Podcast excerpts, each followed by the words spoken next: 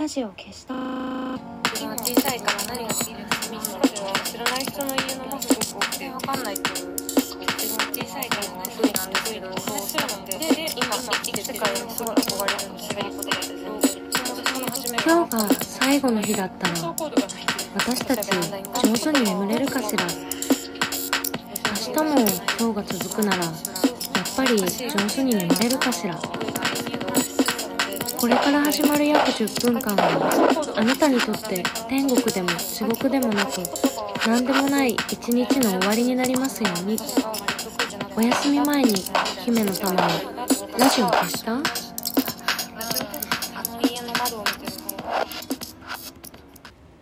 こんばんは、姫の玉のラジオ消した？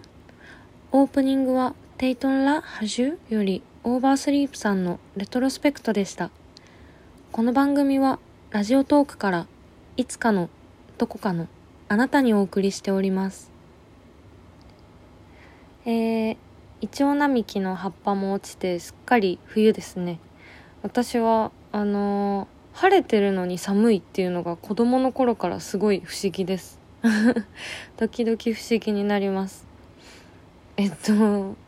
この季節の話をするのが恥ずかしいのに季節の話をしちゃうっていうのがあの ラジオを始めてからずっと続いてますけどちょっとね冬めいてね年末っぽくなってきましたね。で多分これ来週も再来週も言うっていう。というかまあ再来週はもう大晦日ですね。あっという間にね年末ですから。そうそう。あの先週キリンジのライブに行ったっていう話をしてちょっとね私的にはね思い切ってね話したんですよ先週は。なんかあのーそれで話してみて思ったんだけどやっぱり私ってこう好きなものに対する語彙がすごい少ないなと思って。よくあのファンの人とかが語彙がなくなるってなんか言うよね。ファンの人というかこうオタクの人たちがあのこう推しを前にすると語彙がなくなるとか言ってこう尊いとか言うけどなんか私も好きなものにを説明するのがすごい下手だなと思って先週ねちょっとあの痛感したんだけどなんかでも思い切って話してみて好きなことについて話すのはすごくいいなと思ってで意外と話してなかったのがコミックビームのこと？なんかなんで私が好きなものに対する語彙が少ないかっていうと好きなもの自体が少ないからなんだよねもともと。それでそんな数少ない好きなものの中にコミックビームっていう漫画雑誌が、えーあるわけです思えば大学生ぐらいの時からビームの読者なのでそう思うとなんか結構時間が経ってえっとねどれぐらい時間が経ったかというとビームが好きって言ったら連載してる人はそうやって言うでしょうねみたいなことをね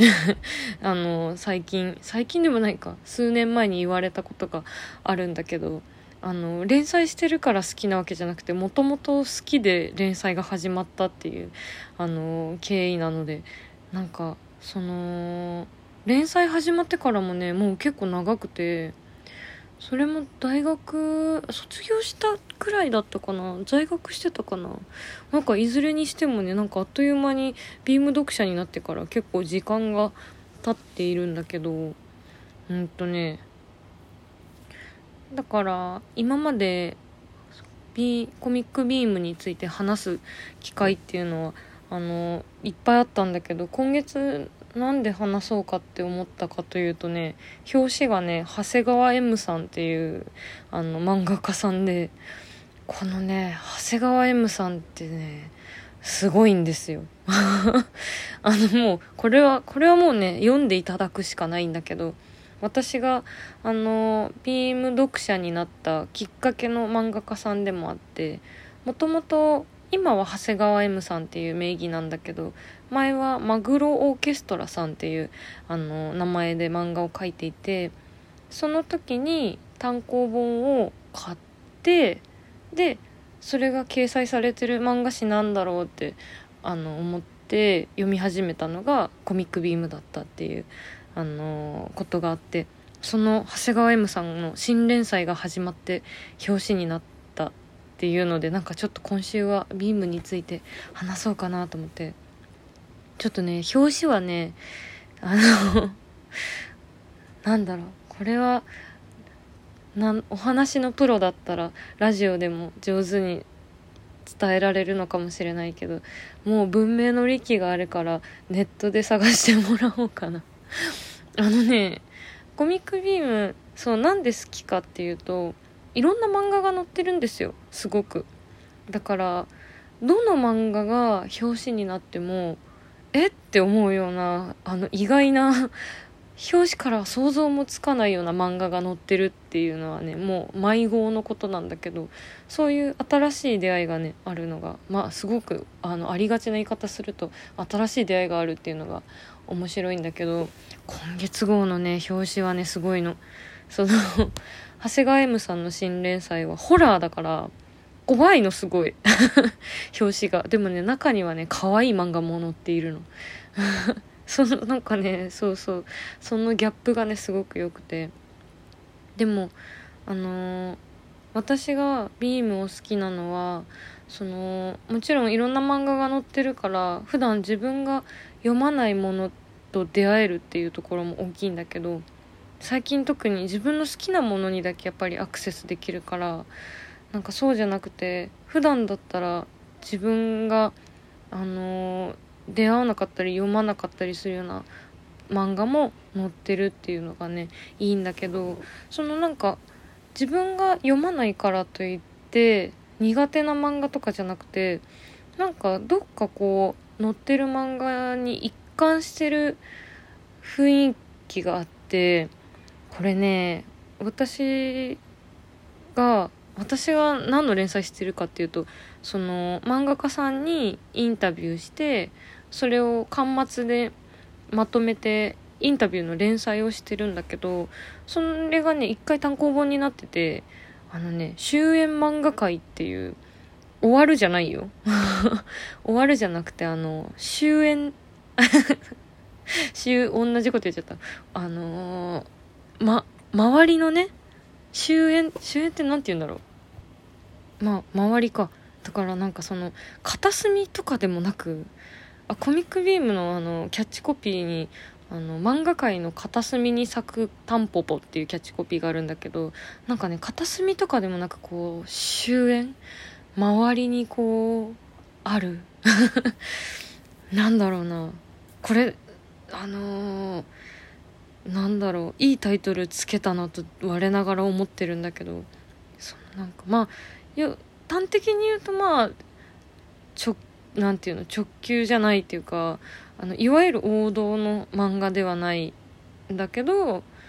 そのすごくそれに対するカウンターかっていうとそういうのでもなくてなんかこうカテゴライズしづらいっていうのかな。なんかだから片隅でもなく周辺の漫画っていう表現をしたんだけどなんかいいタイトルつけたなと思って。でもなんか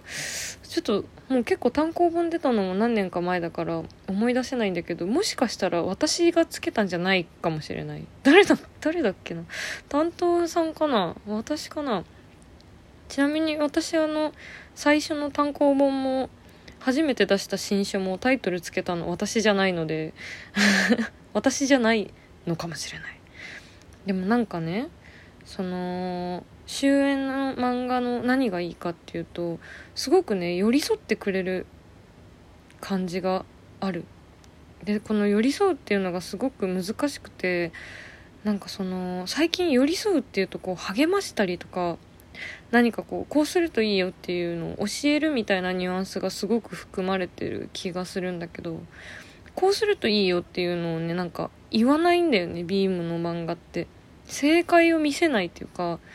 なんかただその読んでる人に考える隙間をくれたりとかヒントの断片だけをくれるみたいな感じ。だからすごく正しい寄り添い方だなって思っててそこが私のビームの好きなところかな？でもう私も連載してるからなんかそういうなんだろう。私もそうでありたいなってすごくね思える漫画雑誌。どうですか？何が？何がっていうかこのちゃんと説明できたかしら？好きなものについて。ちなみにあの私は漫画家さんのことをね先生って何々先生って呼ばないんだけどそれはあのビームの前担当してくれてた岩井編集長から言われたことを守っていて岩井編集長は誰に言われたかっていうとカリブ・マレーさんに言われたっ